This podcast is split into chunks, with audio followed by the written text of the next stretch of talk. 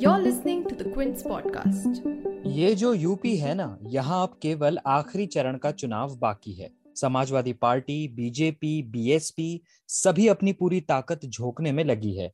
इनके सहयोगी दल, यानी अपना दल, निषाद पार्टी और ओम प्रकाश राजभर का दल, क्योंकि इनका जनाधार इस चरण में भी है। तो क्या है इस फ़ेज़ का गणित? कौन सी इंपॉर्टेंट बातें हैं? समझते हैं इस एपिसोड में। Lights action politics UP elections में क्या बड़ा हो रहा है? जो हो रहा है, उसका मतलब क्या है? यूपी को जानने वाले एक्सपर्ट्स को सुनिए प्रतीक वाघमारे के साथ। क्विंट हिंदी की इस पॉडकास्ट सीरीज़ में ये जो यूपी है ना। तो आखिरी चरण के मतदान से पहले यूपी के पूर्वांचल में नेताओं की भाषणों के लिए लाइन लग गई है। वाराणसी में मोदी ने बड़ा रोड शो किया, लोगों का अच्छा जमावड़ा भी लगा। परिवारवाद, दंगाई, माफिया जैसे शब्दों का इस्तेमाल कर मोदी ने सपा को घेरा है। और ऑपरेशन गंगा का भी ज़िक्र प्रधानमंत्री ने अपनी रैली में किया, जिसके तहत यूक्रेन में फंसे भारतीयों को निकाला जा रहा है। राहुल गांधी भी वाराणसी में थे। उन्होंने कहा कि पूरे देश में हिंदू धर्म की बात होती है। ये हिंदू धर्म क्या है? हिंदू धर्म सच्चाई है। ये हिंदू धर्म के नाम पर नहीं, बल्कि झूठ के नाम पर आपसे वोट लेते हैं।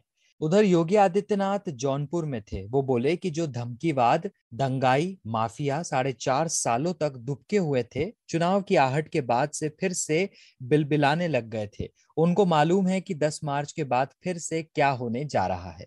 जौनपुर में आज मुलायम सिंह ने भी रैली की है। मऊ में अखिलेश थे। उन्होंने कहा कि भाजपा के पास वोट नहीं बचा है। उनका वोट सांड चर गए। अब पछताए क्या होत जब सांड चर गए सब वोट।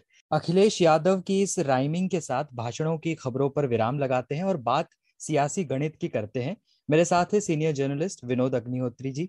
बहुत बहुत स्वागत है सर आपका क्विंट हिंदी पर। धन्यवाद धन्यवाद नमस्कार। सर सबसे पहले तो मैं जानना चाहूँगा कि आजमगढ़ मऊ जौनपुर जैसे इलाके अभी आखिरी चरण में हैं।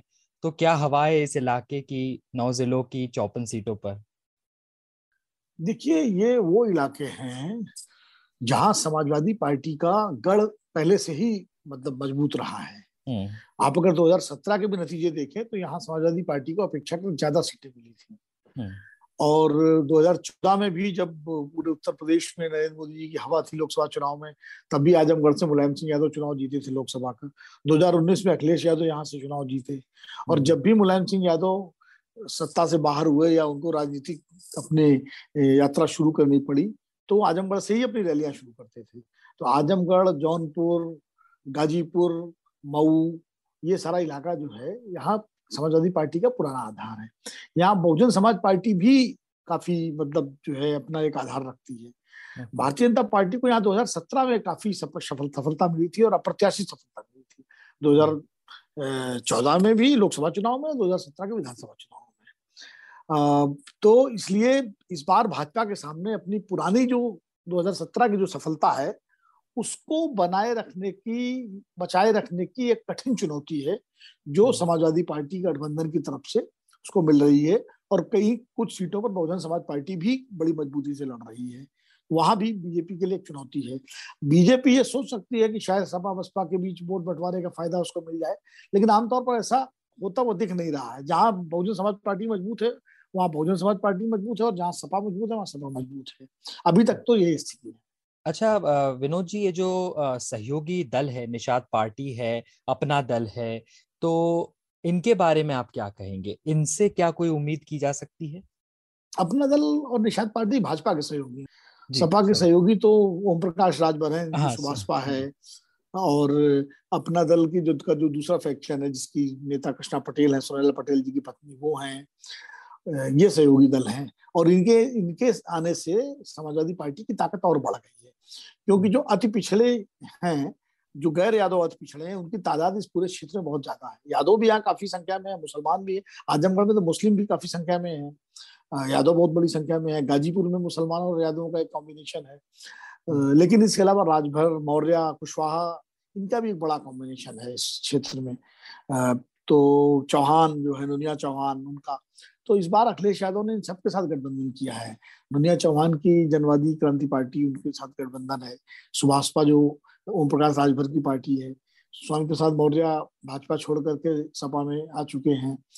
तो इस तरह से काफ़ी जो है अति पिछड़ों को जोड़ने की कोशिश की है अखिलेश यादव ने। ये भाजपा के लिए एक थोड़ा सा चिंता का कारण है हम्म। क्योंकि पिछले चुनाव में 2017 में भारतीय जनता पार्टी ने तमाम सारे गैर यादव पिछड़ों को अपने साथ जोड़ा था। हम्म।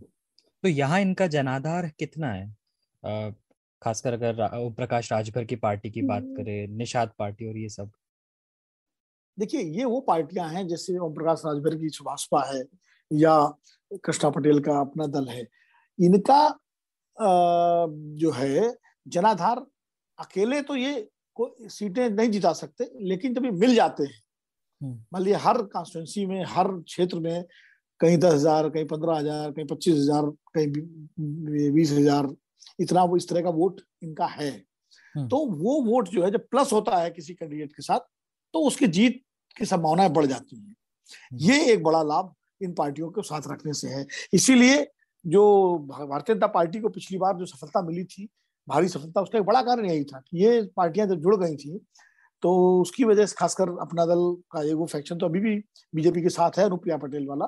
हम्म। और लेकिन दूसरा फैक्शन अखिलेश के साथ है। ओम प्रकाश राजभर तब बीजेपी के साथ थे इस बार अखिलेश यादव के साथ है।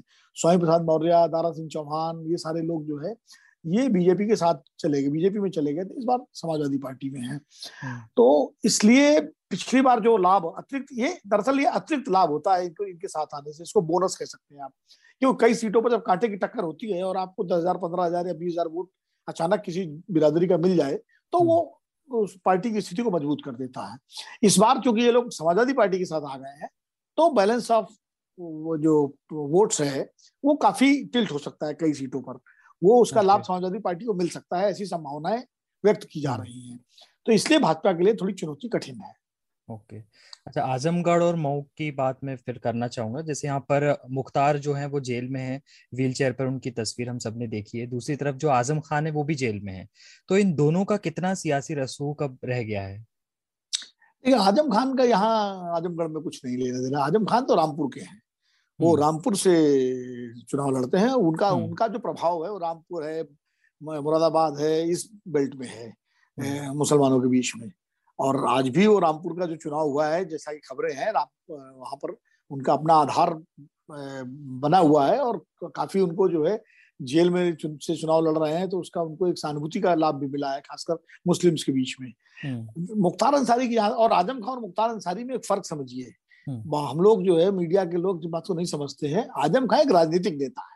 उनके ऊपर कोई हत्या के मुकदमे या वैसे गंभीर आपराधिक मुकदमे नहीं है उनके ऊपर आर्थिक अपराध के मुकदमे हैं जो हम्म। ज़मीन कब्जा करने के या जो जौहर विश्वविद्यालय बनवाया था उसमें जबरन ज़मीन लेने के उस तरह के मामले हैं हम्म। मुख्तार अंसारी की जो छवि है उनके ऊपर बहुत गंभीर आपराधिक मुकदमे हैं उनकी एक माफिया वाली छवि है वो उनका उस तरह का तो उनके में और आज़म खां में अंतर है अलग बात है कि मुख्तार अंसारी भी एक बहुत प्रतिष्ठित परिवार से आते हैं ये हम्म। वो परिवार है जिस परिवार से पूर्व उपराष्ट्रपति हामिद अंसारी साहब का भी नाता रहा है अंसारी परिवार। मुख्तार अंसारी के बड़े ग्रैंडफादर जो है जो बाबा थे वो कांग्रेस पार्टी के फ्रीडम मूवमेंट में अध्यक्ष हुआ करते थे M A M A Ansari साहब।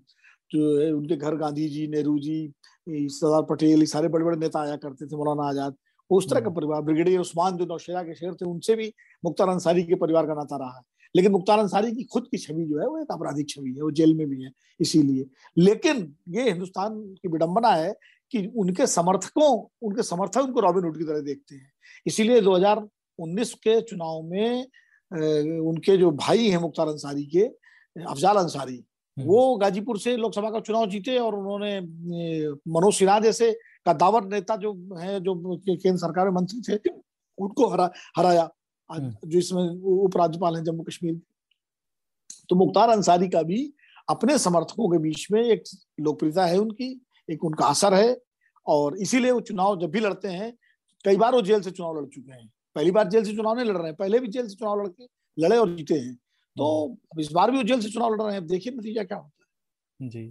अच्छा वाराणसी में आज पीएम मोदी का मेगा रोड शो हुआ है तो क्या ये शो एक बार फिर अपना बड़ा असर दिखा सकता है? प्रधानमंत्री जी बनारस से सांसद हैं और वो वहाँ से लगातार दूसरी बार चुन के एक भारी बहुमत से जीत के आए हैं। 2017 में भी जब कहा जा रहा था कि बनारस में काफ़ी कांटे की टक्कर है काफ़ी कांटे की लड़ाई है तो प्रधानमंत्री ने तीन दिन वहाँ प्रवास किया था और उसका फ़ायदा वहाँ भारतीय जनता पार्टी को मिला था और बीजेपी बनारस की लगभग सारी सीटें ही जीत गई थी। और इस बार फिर कांटे की टक्कर की बात की जा रही है कई सीटों पर। फिर हम्म। प्रधानमंत्री जी वहाँ बैठे हैं तो प्रधानमंत्री जी के वहाँ जाने का असर तो पड़ेगा। अब भाजपा को निश्चित रूप से कई जगह जहाँ कमज़ोर स्थिति होती है वहाँ बड़ा बड़े नेता जब पहुँचते हैं तो उसका असर पड़ता है। अब हम्म। कितना असर पड़ेगा कि जो कैंडिडेट हार रहे हैं वो जीत जाएँगे या जो जीत रहे हैं उनकी लीड बढ़ जाएगी या ये स्थिति होगी या आ, क्या होगा ये तो नतीजे आएँगे तब हम लोग उसका विश्लेषण करेंगे। लेकिन निश्चित से प्रधानमंत्री जी के जाने का असर तो पड़ता ही है बड़े नेता कहीं भी जाते हैं किसी भी पार्टी के हम्म। बड़े नेता जाते हैं उसमें कुछ असर वो डालते ज़रूर है। ओके। अच्छा एक ये जो समाजवादी पार्टी के चुनावी कैंपेन को लेकर मैं पूछना चाहूँगा लगभग अब इनका कैंपेन मतलब खत्म ही होने वाला है तो आपने तो नज़दीक से देखा ये तो क्या लगता है कितना असरदार रहा समाजवादी पार्टी का अब तक का पूरा कैंपेन? देखिए जहाँ तक कैंपेन की दृष्टि से आप माने तो समाजवादी पार्टी ने इस बार काफ़ी तरीके से सुनियोजित तरीके से अपना कैंपेन शुरू किया था हम्म। हम लोगों को भी लगता था तीन चार महीने पहले कि समाजवादी पार्टी का कहीं असर नहीं है कोई जो है फ़ील्ड में नहीं दिखाई पड़ रहे है अखिलेश नहीं निकल रहे हैं निकलते नहीं थे और हम लोगों को बड़ी इस बात को जो हम लोग विश्लेषण करते थे तो हमेशा ये कहते थे कि समाजवादी पार्टी मैदान में दिख नहीं रही है क्योंकि उसका कैंपेन उस समय नहीं था लेकिन दिवाली के बाद से अखिलेश यादव ने बड़े सधे तरीके से अपना कैंपेन लॉन्च किया हम्म। उन्होंने होर्डिंग्स लगवाए जिंगल्स बनवाए और सोशल मीडिया पे जिस तरह से इस बार सक्रिय रही है समाजवादी पार्टी खासकर ट्विटर पे और फेसबुक पे और इंस्टाग्राम पे तो उसका बड़ा असर दिखाई पड़ा और अखिलेश ने जिस तरह अपनी रैलियाँ की जब वो उनकी रैलियाँ शुरू हुई और पूर्वांचल एक्सप्रेस वे का जब उद्घाटन प्रधानमंत्री जी ने किया और हम्म। उसके अगले दिन जब अखिलेश की की रैली शुरू हुई वहाँ से गाजीपुर से और लखनऊ तक जितनी भीड़ उसमें उमड़ी उसको देख करके काफ़ी चर्चा हुई और उसके कुछ दिन बाद दो तीन दिन बाद ही प्रधानमंत्री जी ने किसान कानून भी वापस लिए जिनको लेके एक साल से ज़्यादा किसानों का आंदोलन चला तो कहीं ना कहीं अखिलेश की उस कैंपेन का असर भी लोग मान रहे थे जिस तरह अखिलेश के चुनाव अभियानों में भीड़ आई और ये भीड़ याद दिलाती थी 2014 के मोदी जी के चुनाव में अभियानों में जो भीड़ आई उस तरह की जो उत्साही भीड़ आई और जिसमें हम्म। नौजवान सबसे ज़्यादा थे तो वो हम्म। उससे भी एक असर बना धीरे धीरे जो मुकाबला पहले भारतीय जनता पार्टी के पक्ष में एक तरफा था वो धीरे धीरे मुकाबला कांटे का होता गया और आखिर आज जब हम सातवां सातवें चरण का मतदान तीन दिन बाद होना है सात तारीख को तो आज हम दोनों के बीच में कांटे के मुकाबले की बात कर रहे हैं कहीं भी हम्म। आप बात करिए किसी भी ज़िले में बात करिए तो लोग यही कहते हैं फाइट है टाइट है कांटे का मुकाबला है तो कहीं कोई ये नहीं कहता एक तरफा जीत हो रही है बीजेपी की या सपा की। तो कांटे का मुकाबला अगर बना दिया है समाजवादी पार्टी ने, अखिलेश यादव ने तो ज़ाहिर है उनका जो चुनाव प्रचार अभियान था, उसकी एक बड़ी भूमिका है। जो मुद्दे उन्होंने उठाए, बेरोजगारी का मुद्दा, महँगाई का मुद्दा, आवारा पशुओं का मुद्दा किसान, किसानों की समस्याएँ, खाद की समस्या, इसके अलावा पाँच साल लगातार राशन देने का वादा, ओल्ड पेंशन स्कीम जो सरकारी कर्मचारियों के लिए उसका उसका उसकी घोषणा लागू करने की इसके साथ साथ जो है नौजवानों के लिए पुलिस में और सुरक्षा बलों में भर्तियाँ निकालना तमाम सरकारी जो खाली पद पड़े हुए उनको भरना तो इन हम्म। सारे मुद्दों ने एक समाजवादी पार्टी को जो भाजपा के जो मुद्दे थे कानून व्यवस्था और मुफ़्त राशन और हिंदुत्व और विकास के जो काम किए हैं उन पर उनके समाजवादी पार्टी को भाजपा के मुकाबले में लाके खड़ा कर दिया इन मुद्दों ने।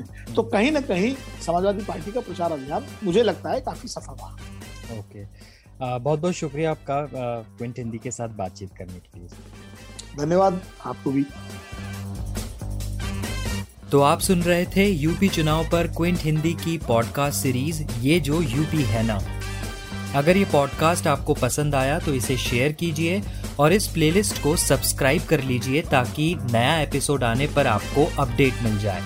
इस पॉडकास्ट को आप कई पॉडकास्टिंग प्लेटफॉर्म्स पर सुन सकते हैं, जैसे Google podcast Apple podcast Jio Saavn Spotify Gaana और भी कई पॉडकास्टिंग प्लेटफॉर्म्स तो यूपी चुनाव से जुड़ी हर बड़ी खबर को जानने और समझने के लिए जुड़े रहिए क्विंट के साथ।